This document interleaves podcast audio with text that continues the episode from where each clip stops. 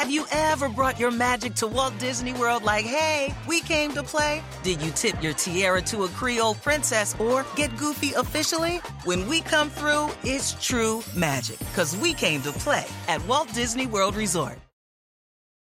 Reese's peanut butter cups are the greatest, but let me play devil's advocate here. Let's see. So, no, that's a good thing. That's definitely not a problem. Reese's, you did it. You stumped this charming devil. Kurt, another week of PBT Extra. We got a lot to talk about, but first and foremost, how are you doing? I'm doing good. Look, it's the holiday season. It's kind of fun. This week, had a Friendsgiving last weekend. All my family's home, kids home from college for a few days, like so everybody's back together. That makes it fun. That's supposed to be what it's about, and it's what it's about around here. So we're in a good place. What about you? I'm doing really good. It's so funny, like with Thanksgiving here, I'm kind of like in this weird moment right now where I don't really know how to feel. You know, Notre Dame season's wrapping up. We got a huge game. Huge. That's a huge game. USC. Yeah. I mean. USC's number 5 on the cusp, right? Around number 6, right? Right on the cusp of the college football playoff. Isn't the sense that if they beat Notre Dame, they would slide past whoever loses Michigan, Ohio State into the playoff? And it's just like, what? So for me, the opportunity, if you really think about it, to maybe knock out the USC, you know, in their college football playoff hopes. And it's such a historic rivalry, and to redeem the season the way that started, you know, with Marcus Freeman's era, to then end it like this, and to, I mean, that would be huge. To play spoiler would be pretty nice for a Notre Dame fan, right? I mean, I know you're a Notre Dame fan. So I mean, I am. And after the win over Clemson, like you feel like, and the way they dominated Clemson, you feel like it's possible. It's very possible. It feels very possible. So it's like, okay, yeah. So that's kind of what I'm looking at right now, and then obviously. College basketball is here, and it's in a big way. But this is like, to me, can we focus on Notre Dame this weekend in the college basketball? So that's kind of where I'm at. But you know, it's funny. This week we saw a reunion, a homecoming, I should say, that I didn't. I don't know. I want to be very curious to hear what you thought about Ben Simmons going back to Philly, because he expected more boos. We know how serious Philadelphia fans are. So what did you think about the homecoming? First off, it wasn't just him. I mean, Stan Van Gundy on the broadcast said, oh, my gosh, I think the Philly fans have let me down. But I think part of it was no Joel Embiid, no James Harden, no Tyrese Maxey. Like, some of the energy just got – I mean, they still won, but, like, some of the energy got sucked out of the building by them not being there. And I've got to give Ben Simmons credit. He handled this about as well as you can handle it, right? Like, I mean – off the court, said all the right things. He's taking selfies pregame with fans. He's joking around. He's got a smile on his face the whole time. Finished with 11 points, 4-7 shooting, 11 dimes. Played. They didn't win, but he played pretty well in a string of playing pretty well. He's been playing a lot better lately the last few games. What did you think? I thought for Ben, I don't know that could have gone much better. The rest of the Nets might be another conversation. Yeah, I mean, I was just kind of... For me, I thought this was a very bad showing for the Nets. You know, Kurt, I thought potentially that Jacques Vaughn could kind of like spark something within the Nets organization, right? And I thought it'd be like take the same turn as the Atlanta Hawks. I was wrong.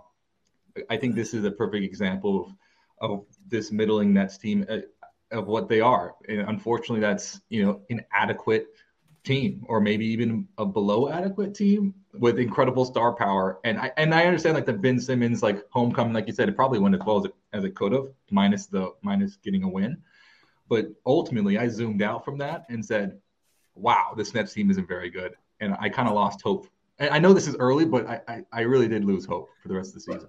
I don't think you're alone there. Are you? I it's hard not to watch them get taken apart defensively by, again, Tobias Harris. I love B-Ball Paul as much as anybody. Like, he does not get enough talk, and he had a great game. Punish them. They're small. You watch everybody who plays them who can go big, and they just get punished inside. And, I mean, Corey, maybe I'm reading too much into it. They're showing Kevin Durant on the sidelines after the game, and he'd been joking around and playing with you know, George Niang, he looked frustrated. And yeah, you hit it right on the head. He was, there was a moment, I think, in the third or fourth quarter where Kevin Durant was clapping at teammates, trying to get him excited. Because I'm thinking about this. No Joel Embiid, no Tyrese Maxey, no James Harden. Yeah. And it wasn't even close. Like, this game, I know it was a 10-point game, but when you watched the game, it wasn't even the Nets just looked outplayed. There were times when, the half court set break down on even a simple dribble handoff, right? And then the 76ers would be in the passing lanes on a fast break. And I'm thinking, how is this possible? This is with Kyrie Irving, with Kevin Durant, this should never, ever happen. With Ben Simmons, this should never happen. Simple communication breakdown on offense. And on the other end, to be outplayed offensively, by that, without any of the three top scorers for the 76ers, just absolutely catastrophic. Yeah, and you wonder where this leaves them long term, because we keep saying it's early in the season because technically, we're not even quite a quarter of the way into it yet, but it's also far enough into the season where you're like, I don't know, man. It's getting to the point where the numbers are real, the issues are real, and I don't know that there's a simple. Brooklyn's got to decide what they're going to do, but do they go all in and try to get a trade for a Miles Turner, Jakob Poeltl, somebody to get a big in the middle? Do you try to patch this thing up and find a way to win? Because you look at the top of the East, Boston looks great. Yeah. Milwaukee looks great. And, oh, by the way, both of them are missing key players. They are both going to get better as this season goes on. And I don't know that this team can compete with them, even if they make a couple of moves. And, I agree with you. I don't think they can. And I think we're 2 games away from we talked about the 20 game, let's assess the season. We're 18 games in for the Brooklyn Nets. And this was one of those, writing on the wall kind of games for me. Yeah. And like we talked about before, the fact that they were even thinking about courting Ime Udoka, given that background and of what's happening right now. And you think about the way they handled the Kyrie Irving suspension, and he's back on the team. For me, this is one of those. This is just another series of just bad decision making, right? In a series of bad decision making for the Brooklyn Nets, and I think it's just, as a Nets fan, I would advise you just to weather the storm, because there's just nothing else you can do. I feel like you have to just wait for this to pass, and that's actually a pretty remarkable thing with that roster. They used to wait for it to pass. It is amazing. I think that's the disappointing part, right? Is that when we looked at this going into last season, before all this started, we're like, who's going to beat the Nets?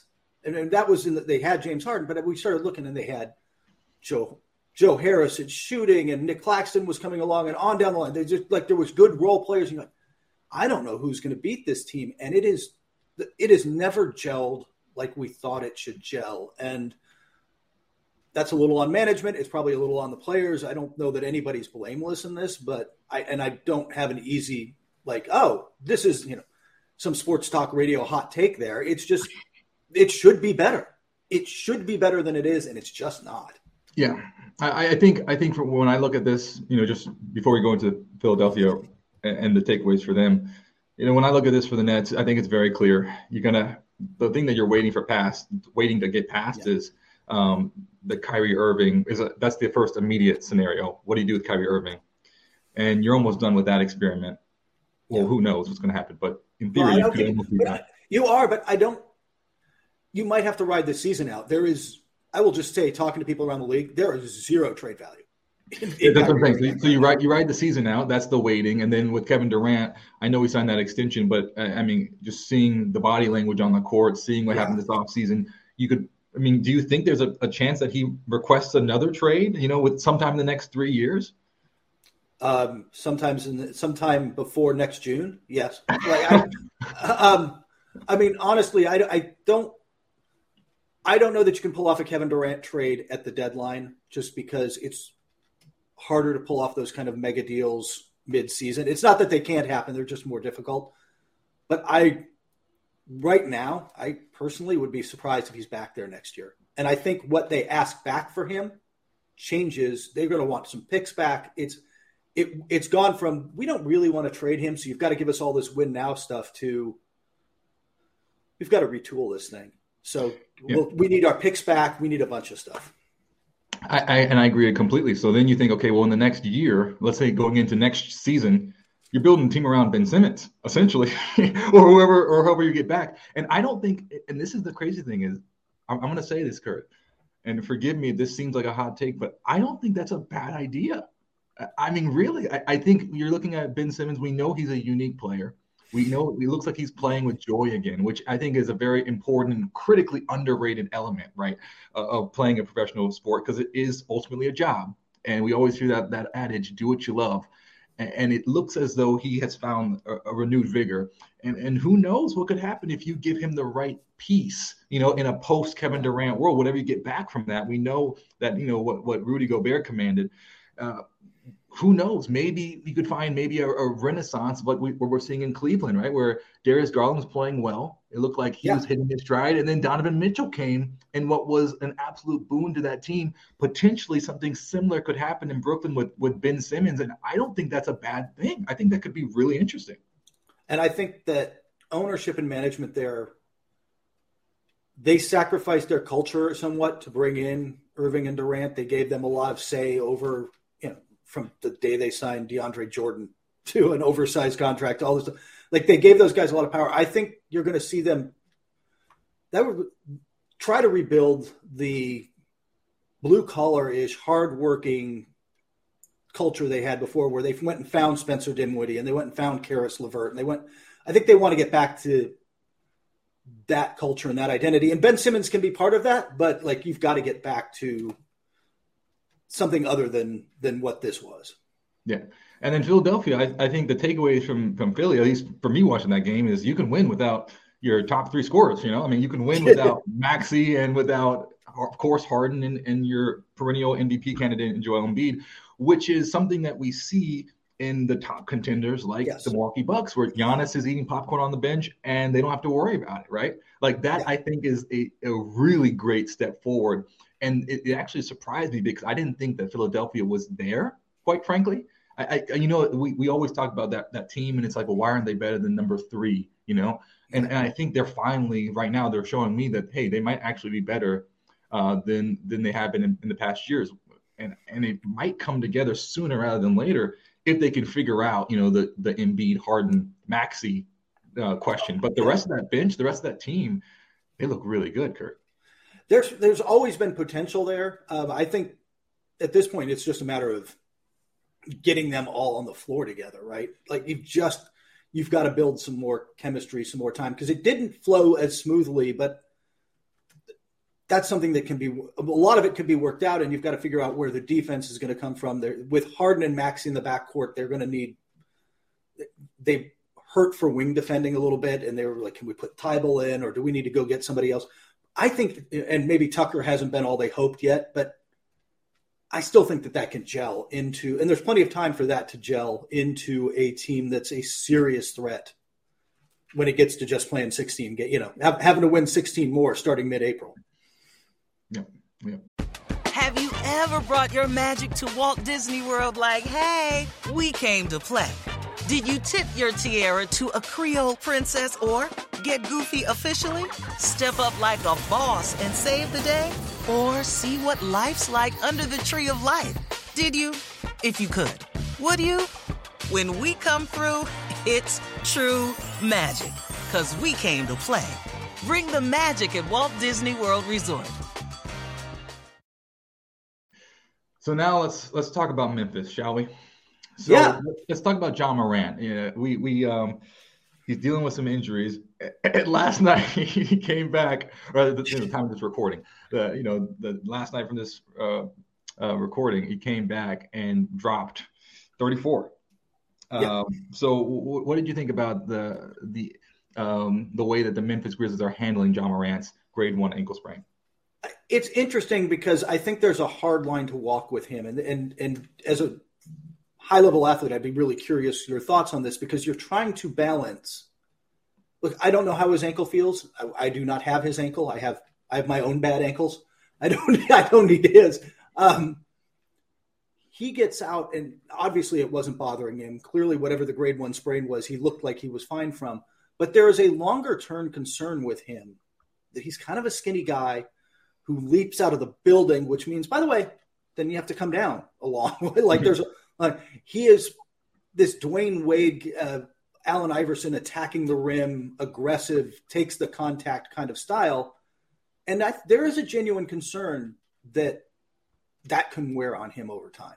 That is he physically built to handle what he's going to, I don't want to say the abuse is the wrong word, but the physicality he's going to take going to the rim every time like this over the long haul. When you jump up and get hit and you knock down and you land on your side of your back enough times, like it just builds. And so I think there's a concern. There's a caution there. They clearly let him back for this game, and I guess he was fine, dropping 34. But long-term, I'm curious, like, how do you think you would want to deal with that?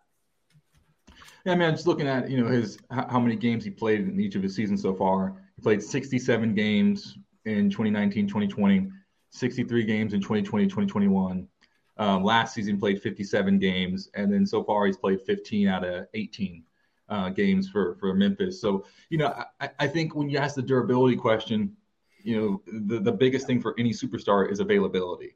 And I think you're right. The way that he plays is so aggressive, so physical, that it naturally would call into question that durability question. But I wouldn't be as concerned because I've actually been impressed by his ability to stay on the court and especially play when his team needs him, when it matters later in the season, right? So I think he's shown me enough to allay those concerns. But I do think the ankle sprain is interesting because as a former athlete myself, I can tell you those never go away. No, they never, like you're never like healed from ankle sprains. Like they always linger. So this is one of those things that it's not like you can just sit out 4 to 6 weeks and then come back 100%. Like it's always there. Yeah. It's always easier to re-injure than just about anything else. Right. Cause the ligament has been stretched and it never quite goes back. And you end up with, it's not that it can't be managed, Stephen Curry, with orthotics and braces and like there's stuff you can do, but I mean, he has a regimen. He has like, it's a process for him. He takes care of his ankles. I think Ja may end up having some of those moments down the line. And the Grizzlies as a whole, aren't they impressing you? I mean, this is still, they're still very good. And without, by the way, Desmond Bane this year. I mean, the Grizzlies, every year it seems like they just continue to impress me. And the way that they're running their organization is extremely impressive. It seems like they're clicking on all cylinders, which is great. And, yeah, I think when it comes to the injury management, this is an art form, Kurt. And a lot of athletes, I don't think – well, I don't want to say that because it's an art form and it takes a long time to learn how to be professional about this, right? And I think that you hit it right on the money. The guys like Steph Curry or LeBron James, one of the reasons why they're Hall of Famers and why they're so great is because they have understood, the professional aspect of taking care of your body. And with something like this, like I said, unless you're talking about, going into the off season where you have 3 months to rest, this is one of those, okay, well, how do you manage the injury? How do you add it, into your routine? And to do that, you have to be around older guys or be around your colleagues, right? Like in the Olympic team kind of program where you learn from, hey, like LeBron, how do you do that? That's why I think Anthony Davis going to go play with LeBron was so great because he even said that in some interviews where he's like, I learned how to take care of my body by being around LeBron. And you only understand that if you spend time with him. You also hear those kind of stories coming back from people who went to the Olympics with Kobe Bryant. It's like, oh, yes. That's how you prepare. That's how you train, So I think when he's early in his career, but when John Morant when he's around those older guys, those veterans, because, quite frankly, he doesn't have those on his team. So when he goes to the All-Star weekends and when he goes and plays around the Team USA along his career moving forward, that's where I think he's going to take it to another level and address that durability question even further. But, that's more like down the road. That's down the road. Speaking of the Grizzlies, it's time for Corey's Jukebox, and I think you actually have a song or music for the Grizzlies as part of our trip into music this week. Yes, and this is an homage to you, Kurt. I wanted to make sure that we both, our musical needs are being met. And I did a punk phase in my life. I know that punk music is really big where you're from. How'd that go with your dad? I do come from a military family. We're very conservative. But there's always that phase of rebellion, I guess. And mine was listening to punk music and getting a blonde mohawk. So it happened. There we go. And now I want pictures. Just it happened on national television. I was wearing, I had a blonde mohawk when I was playing in football at Notre Dame. But the punk music thing came later, and I really thought that the Memphis Grizzlies, if I had to think of them as a team, for some reason they just hit me. They strike me as a punk band, like they're just this young. Even like the coach is young, like the owner is young, like everything about it is just like, let's do things kind of different. And they have like this type of rebellious stripe that isn't necessarily, it's like truly kind of avant-garde in a weird way. Yeah. And it's like, and they're also operating in like a small market, but it feels different. Memphis feels different than, all the other kind of smaller market teams. They have like this really unique energy. So I wanted to go to the Descendants. And one of the most classic punk albums of all time, because we only talk about masterpieces, right? So you and I. So we talk about Milo Goes to College. I just said the whole album. And they actually have a song on that album about bears. Actually, that's a good point. They do. That is a transcendent punk album, by the way. That I'm trying to think of the right phrase, but it is it is the punk inarticulate rage thing. Like they're just mad at everything with power, and some of that doesn't always age well. But like that's kind of that angst of punk rock is very evident in that album. But it's also in the early '80s one of the first bands to kind of bridge punk with. I mean, it gets a little more melodic. It's not Green Day pop punk. But it's not Black Flag either. It's the first times one of the few times you start to see melodies and harmonies and stuff kind of blend in, and that becomes even among the Bad Religions and the more traditional punk bands of the world. Like you start to see the best ones have some of the stuff that the Descendants break out in that album. Yeah, and the thing I love most about this album is that the songs are like. 40 seconds, like I want to be a bear song is 43 seconds long, and like there's no like ramp up, there's no kind of like, oh, let's ease into this song. It just starts with like punching you in the face, like kicking down the door, and it keeps that energy up, and then it just ends. And when I watch John Morant play, it's like he just jumps over people, dunks on 7-footers, like he just does what it's just like the whole Memphis Grizzlies is kind of like amped up energy at a high level, like rubber bands flying around. It's just punk music. It's just raw. Plenty of trash talk. Plenty of trash talk to the Grizzlies. Just punk. So even the way that I really do think of them as a punk band. But for the individual player this week, because we talked about the Grizzlies. We talked about punk. I wanted to go into jazz now. We're veering into a little more kind of this one is more reflective jazz. It's a French standard, Autumn Leaves. But I wanted to do the one by Errol Garner. It's an incredible jazz pianist. And there's this album called Concert by the Sea. It's one of the best live albums in jazz music, in my personal opinion. And his rendition of Autumn Leaves brings to my mind Kawhi Leonard. Because don't you feel like there's this moment of like a sweet sadness, like it's like it's almost like this weird like nostalgic longing, and we're about to go into winter. Like I just like it almost feels like Kawhi is like sitting on a team bus, looking out the window, and it's kind of raining, and he's kind of like in his hoodie, and it's like I would like to be out there soon, I'm playing like a lot more. Like I feel like there's like that moment with the Clippers where it's like kind of like this nostalgic distance, and that's why whenever I listen to that song, I'm just like kind of like Kawhi Leonard, where sometimes he's out there, sometimes he's not. Like when is he gonna, that feeling of when are we gonna see Kawhi be back as a Clipper and to be back at what we remember them playing at that kind of that high level back in the bubble, or way back a couple years ago when it first happened.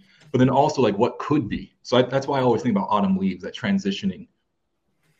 I think that's a great call. I spent time with them this week. There's a story on Kawhi's return and how. when you talk to the Clippers this week, recently, especially before that game where he made his return from the injury and they started him and they put him back in the starting lineup for the first time since the Jazz playoff series, a couple of years ago, they were like, now there was almost this, now we have to be serious. All right.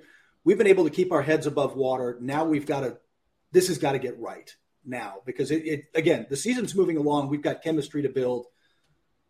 And I think they went 3-0, and now he's going to sit out a game with an ankle injury. So I think that longing is a good word for it, because you can tell he wants to play more, and he knows he's got to wait. Yeah. And that's one of the hardest things to do, right? I mean, this is back to like the John Morant, do you play on an ankle sprain? I feel good, but you have to be smart about it. And we know, Kawhi, like, and the Clippers, they're going to be as patient as they need to be because he is the franchise, right? But at the same time, too, you're right. It's like eventually you're going to have to put it together, right? Yeah, they've been lucky enough. They're 11-7 as we speak. They've been lucky, and I think fourth or fifth in the West. They've been lucky enough to win enough games that it hasn't hit them the way it's hitting the Nets right right now. They're in a position where they can still continue to be patient without freaking out. But they also know, look, man, if we don't get him out there, if we don't start building the habits with the group, we're not going to build enough of them in time to take on what will be, the Warriors are still going to be there. The Suns are still going to be there. It's, Memphis is still going to be there. Like, it's still a deep West. Yeah. And like the lyrics for Autumn Leaves, if you listen, first of all, the music itself, is perfectly captures that longing. But this also, like, since you went away, the days grow long, and soon I'll hear old winter's song. But I miss you most of all, my darling, when autumn leaves start to fall. And that's like right when the basketball season starts. You think, okay, man, like it's gonna be great. Kawhi's gonna be back, and then it's just like you said, stop, start. I'm coming off the bench, starting lineup, off again. So it's like, man, eventually, all Clipper Nation is like, I just miss you, Kawhi. I just want to see you out there. So. That's why I went there. But, you also are really high. I know you're really high on the Clippers. I know you're also really high on the Cavs. So yeah. I want to bring us into Kurt's Corner now to talk about the Cleveland Cavaliers. Let's really dive into this. Let's give this a few minutes because I think they're deserving, Kurt. Why do you like this? Oh, yeah. Everything fit together with Donovan Mitchell. I mean, we thought, that's a good bet for them, right? Like going into this, when they made the trade, like, yeah, they gave up a lot, but this was a team poised to make a leap. But I don't know that I expected this much of a leap this fast. They have the second best offense in the league, sixth best defense in the league, second best net rating in the league this early. Mm-hmm. Like it came together really quickly for them. And I genuinely, watching them early on, I do think they're for real. I think what we've learned, they've gone 3-4 in the last 7. What we've learned is that they haven't gotten the depth or the culture yet that you see with the, like we've discussed earlier, with the Bucks and the Celtics. Like, without Robert Williams, we can keep winning. We're without Chris Middleton, we can keep winning. They've gone 3-4 without, missing Jared Allen, missing time, Donovan Mitchell missing time, like guys just missing games here and there. And I don't think they have the culture and depth and wherewithal yet to get through those moments as easily. Like their defense has struggled the last 7 games, and Jared Allen not being right is a big part of that. But if they're right, Corey, when they're right, I mean, you've been high on them too. I agree. I think that I was curious to see how this would work. And it looks as though the Donovan Mitchell addition, I mean, it's just like it was like this alchemy that because we saw it coming together. I would say with Cleveland last year, we saw that play-in game. And we were like, wow, this team could be interesting, right? And then with Donovan Mitchell, it took them to another level. The question is, well, where do they sit? Because when we're talking about the real deal, we know the cream of the crop in the Eastern Conference that are competing for championships. Are they at the Boston Celtics level? Are they at the Milwaukee Bucks level? Are they at and then beyond then the second tier of, and the Miami Heat. We cannot forget about the Miami Heat. And then you think beyond that, it's like, okay, well, are they at the second tier of like the the 76ers? You know, where do they sit in the Eastern Conference? And I don't think they're Boston level. I don't think that they're Milwaukee level. And I don't think that they're Miami level. But I really do think they're right there with the 76ers, you know, as far as like – and that's, once again, pretty crazy to think about when you think about who's on that 76ers roster and who's coaching that team, yeah. You know. And, like, so it's like they just jumped several spots to me. That's amazing. I think they're in that second tier. I'm not sure I'd have the Heat on that second tier right now. They're 7-11. And by the way, about to head into a brutal little stretch of games. They could drop a few more in there.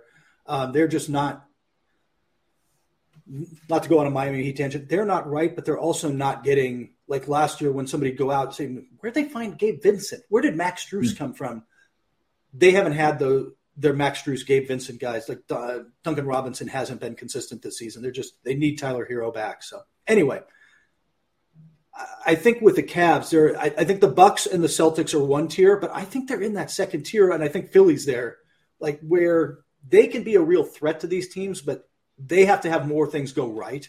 Yeah, there's just a larger margin for error in Boston and Milwaukee than there is for the Cavs. But they're capable. If it's going to go right, they are capable. Yeah, I think about it like in expectations. You know, what are you looking for? Yeah. And there are some teams who are trying to, you know, win now mode, and then there are and those teams. I think you can either build it artificially, which would be kind of like, let's construct a super team and let's deal with, you know, the scorched earth that happens after you build a super team. We're seeing that with the Rams right now in the NFL. Like, you win, but at what cost, right? And we saw that with the Lakers. You win, but at what cost? It's been, you know, drudgery for the past few years. There's a meme that goes around with Thanos talking to young, what's her name? I'm going blank on the guy, her character, the daughter character. And it's just, did the Lakers win the ring? Yes. What did it cost us? Everything. So it's the Rams are very much that way. Yeah, I mean, it's like maybe it's just like a Los Angeles thing, right? But it's true. But it's like a super team. When you do that, you know, that's the cost of. But, you know, one could argue that's what, you know, it takes to put up a banner, whatever. And then you think about, well, when you build a dynasty, I think there are a couple different ways to think about dynasties. And I don't want to get into a tangent too much, but, you know, we can kind of pick at it. But there's this idea, well, there's a human cost to building dynasties, you know, winning a two-peat or a three-peat or a four-peat, or, you know, sorry, it's two-peat or a three-peat. Like, what does that do with the human cost? And all you need to do is, you know, watch a 30 for 30 or your favorite docuseries to realize, like, there's the depth of the human cost in the relationships that, you know, that are hurt by doing some of those dynasties. But then you also have this other one, which is kind of like, I think, a healthy dynasty, one that, and we see that with, like, the Bucks. It takes 7 or 8 years to do that, though, right? And then so with the Cavs, they're not there, right? Then they go into the second sphere for me, which is, well, how do you improve from a bad team to a playoff team, like a consistent playoff team, maybe go into the second round, right? Like, and I think that the Cavs are squarely in that. And so for me, the next 3 or 4 years, they might be able to jump from second round playoff team to maybe pushing deeper into that top tier. But that's the runway I see. I mean, do you agree? Do you disagree? I do agree. I think that they jump-started that process because Donovan Mitchell has been so good. He has just been – there's not only with his shot creation, but there have to be fans in Utah who watch him try on defense and go, hey – now, like he was playing with Rudy Gobert, though. I mean, so it's almost like, you know, it's like, I feel like that's almost, it's kind of like when you think about, you know, some of these guys are like, can they actually play defense? But they have one of the best defensive players in the league right there. It's, you almost have a cushion. You're not really forced to show that side. And now we're seeing that side. It's like, oh, wow, that's a pretty holistic game. Yeah. But he's been phenomenal for them. And so I'm with you. I think it might take them a year or two to build to the next level, but they are, with what he's brought them and the growth. By the way, it's his second year. I mean, really, second or third year, but like Darius Garland's young and getting better. This whole team is. It's funny. I think I told you the story. I covered them. I went and saw them in person. out here in Los Angeles a couple times, and you go into their locker room after the game, and they're all getting dressed, and there's not a lot of ice, and there's not a lot of recovery going on, and they're eating some food and stuff, but they're all kind of moving, except for, by the way, Kevin Love is in the corner like head to toe in ice because he's got to be. But everybody else, I mean, that's still a young team that's not fazed by the moment yet. Like, and they just look fantastic. I think their secret sauce, by the way, is Kevin Love. Because I was recently at this dinner, and someone gave me this really great advice, I think. At least I thought it was good advice. Where if you're going to have any type of conversation that's meaningful or substantial, you need to have three generations represented, right? And I thought that was really fascinating when you think about policy, right? Where you think, okay, well, because the grandparents are the ones who've seen everything, you know, and then the parents are the ones who you know, are the decision makers, and then the kids are the ones who will inherit the future. So what we see here, if we want to take that thought process and apply it to the NBA, there are teams that are run by all kids, right? And then they have to teach themselves the rule, and it's kind of like Lord of the Flies. It doesn't work out very well, right? They eat each other, right? It's just not a good thing. Then you have the more of like all the parents operating, but then that's kind of like the 28 to 32-year-old kind of superstars who are jumping teams, who don't know how to accept certain roles because, you know, they made their money, but now they want to win now, but they don't understand, you know, the future. And they don't understand what has come before them. They're kind of just operating in that current moment. That doesn't work either. And then there are some teams who are just too old to win, right? Yeah. And so then I think the Cavs, though, are in that sweet spot. I really do, because Kevin Love has won, and he's a veteran. Yes. And so, like, they have something that all the other young teams don't have. And that is a championship caliber guy who's been around the league, you know, who understands what it's like to be the franchise player solo, you know, in Minnesota, to then joining a team, playing with LeBron. I mean, he has that institutional knowledge. And then you have Evan Mobley, the future, right? And you have Darius Garland and Evan Mobley, the future. And then you obviously with Donovan Mitchell, who is in that prime kind of like mid-range, the parent age. Having been, you know, with Utah for so long, running that and then failing, and then now having another opportunity to push it forward. I think that is what gives them that secret sauce. I'm with you on Love, by the way. I think having a guy who's respected, and by the way, playing at almost a six-man of the year level this year. Let's not like pretend that he's just out there doing his Udonis Haslem. Like he's out there really impacting games. But how much did he sacrifice his game to win, right? Yeah. Like how much did he change his game in Cleveland to win the way Chris Bosh did in Miami around LeBron? Like guys made sacrifices around LeBron because LeBron's a maybe beyond just single generational talent. Like he's one of the, if not the all-time great. If you're going to play with a guy like that, you make changes to your game. I think that having that in the locker room, what he says brings respect, right? And he's backing it up on the court. It's so hard to do that. I mean, we talk about egos all the time because at a certain point, everyone watching the game has to realize, you know, these are all everywhere they've been like the best player like ever, you know? So like being, and then like when you're actually a franchise player among everyone else who's also been the best player everywhere they've been, think about the level of ego associated with that. And then the fragility. I think a lot of people don't understand how fragile a lot of these guys are because, I mean, anyone who's an entertainer is incredibly insecure, which is why they entertain, you know, like they like to perform for other people and, you know, they are validated by other people's perception of their performance. That's show business. So you have like these incredibly fragile, insecure people who have tremendous egos. So that's why I think back to your point of respect, being a person who's been through multiple phases of that, accepted a role and is excelling in that role. And, you know, I mean, I have like, you know, a lot of respect for what Kevin Love has done and the way that he plays and the way that he's kind of, you know, taken that stretch four and, you know, ushered us into this league of an athletic big man, you know, who can shoot from the 3-point line. Like that kind of is like Kevin Love. That's like what he did. So I think that the Cavs are in a really great spot in that regard, more so than I think any other team in the league. I think the only other team that comes close is the Pelicans, if they can get Zion healthy, because CJ McCollum kind of is that person for them, but he hasn't won, you know, so that's the difference. He hasn't, but that's a great analogy. I think that that's another team where there's a great mix. Yeah. But I mean, like, those are the only two teams I think that kind of come close there. One team I want to ask you about.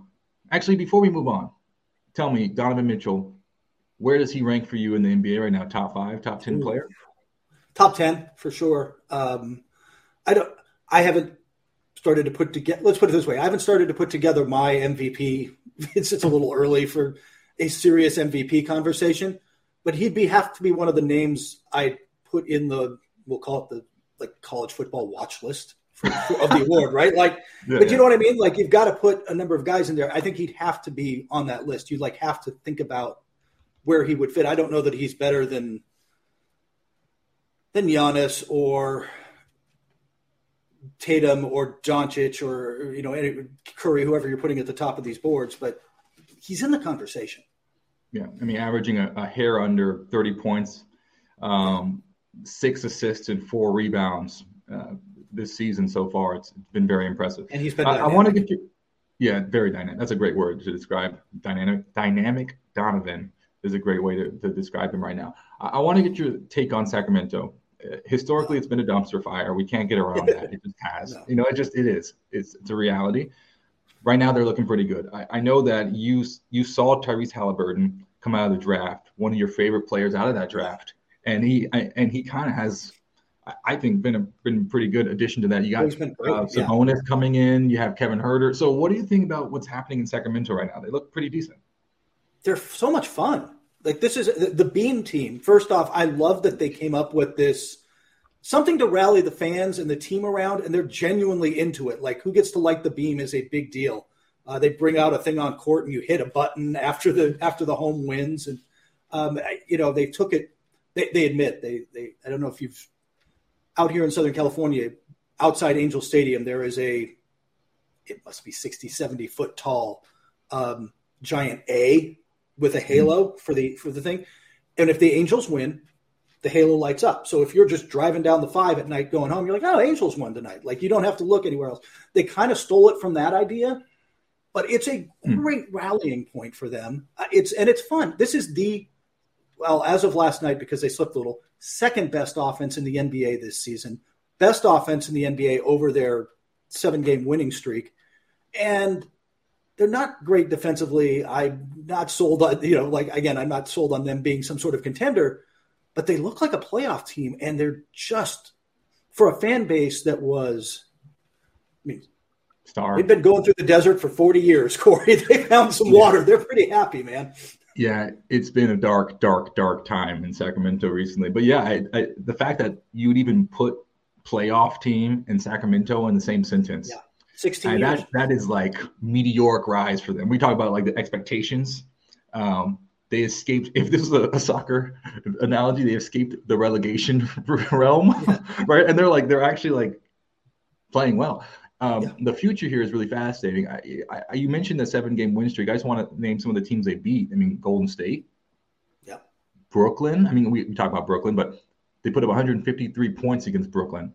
So that's a pretty emphatic win. Yeah, they beat the Grizzlies, and you look at some of these numbers too offensively: 137 against Detroit, 130 against San Antonio, 122 against Golden State, 127 against Cleveland in their win, 120 against the Lakers.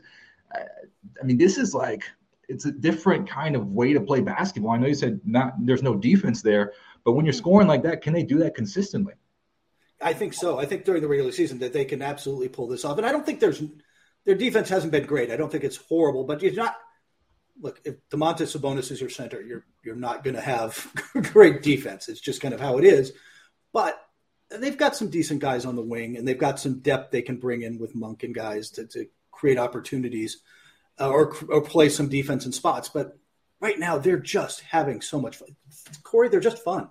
They're just fun to watch. You mentioned the Pacers with Halliburton. I think these are two of the most fun teams now because they're both playing fast, getting up and down, and they're, in the Kings case, they're just an offensive juggernaut because De'Aaron Fox has been fantastic, but they're just getting role players. Kevin Huerter has been amazing in a role where just he's unleashed to knock down shots.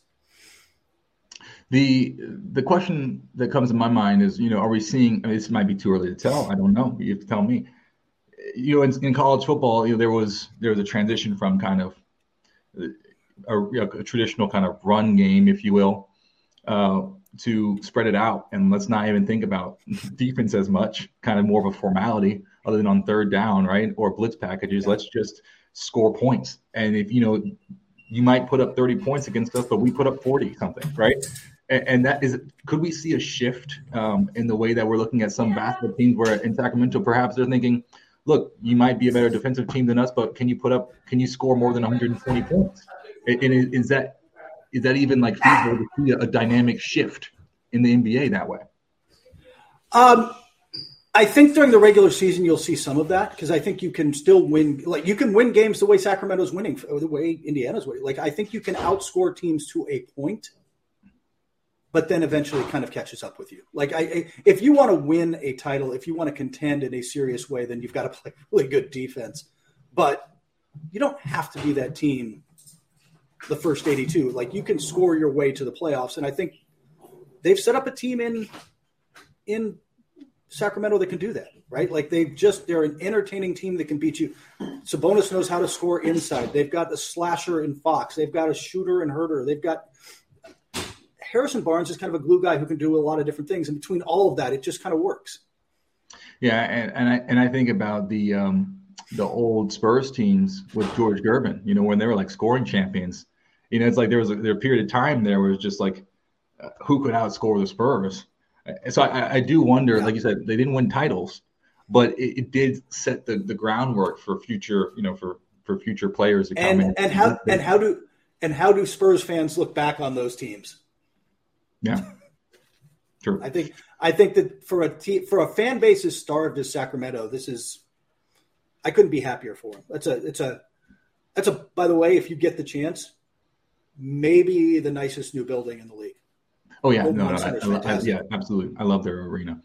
So now we're right around the corner from Thanksgiving, only a day away. I'm curious. There's a lot of sporting events happening. So for our fun segment, how are you going to spend Thanksgiving? You had a Friendsgiving last week, but this week it's, you know, Sunday night football on Thursday night. There is the World Cup. What are you watching? And no NBA on Thanksgiving night. So honestly, we're watching a lot of World Cup in this house. It's not just that we had two soccer playing daughters when it's still playing in, you know, high school and club ball, but. Mm-hmm. Beyond that, like, we've kind of been into the sport for a while. So I guess we'll watch the NFL game that night, I'm sure. And who do the Cowboys lose to? I mean, it's a tradition, right? Wow. We've been really into World Cup and pulling a big USA game on Friday. USA-England is – I'm nervous about us after watching us in the first game going up against England, who looked dominant, but – I am excited for that game as well. I mean, what are you going to be watching? Yeah, I will probably be watching the National Dog Show. Thanksgiving, I don't really celebrate. Yeah, I technically don't really celebrate Thanksgiving just because, you know, I've always played or practiced. You know, with football, we were always playing. Yeah. So I've never really had never been a big like Thanksgiving guy. But recently I've been watching, the past couple of years, I've been watching the Macy's Thanksgiving Day Parade on NBC. I love watching that. And then I roll into the dog show. And then basically, you know, that's the end of my Thanksgiving. I kind of just take a nap after that. And the dog show has quickly become one of my absolute favorite traditions. Like, you have no idea how hype I get for this show. Like, I love the National Dog Show. Claire, the Scottish Deerhound, stole my heart 2 years ago when she won Best in Show. She repeated last year. And I mean, I was like really cheering for her. I mean, you have no idea. Like, I am a huge, massive Claire fan.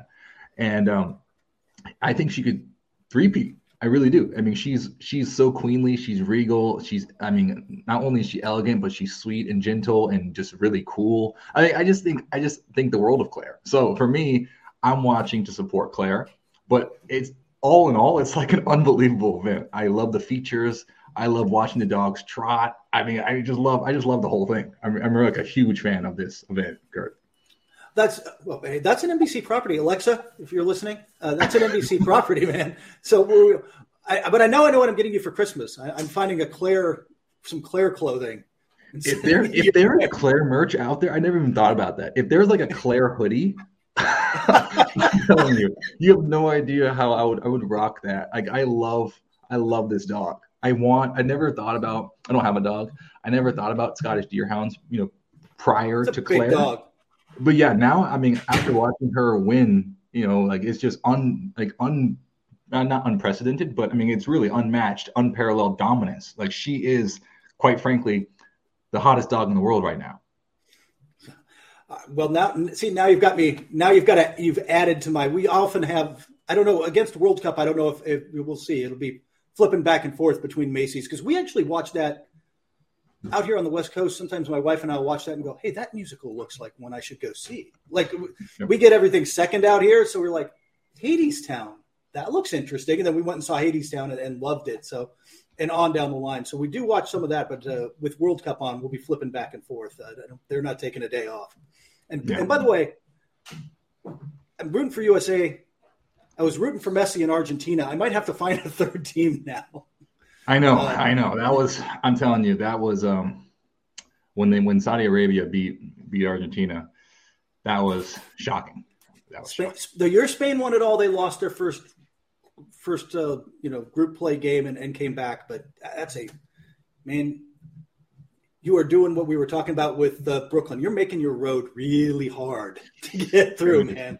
Very difficult. We'll see how it plays out. But if for anyone who wants to learn more about what you're doing, Kurt, where can they head?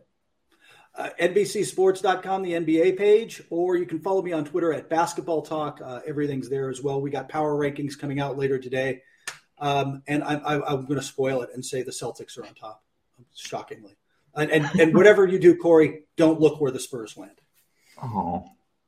Sorry, that's not the news I wanted to hear going into Thanksgiving, but Sorry, it's okay.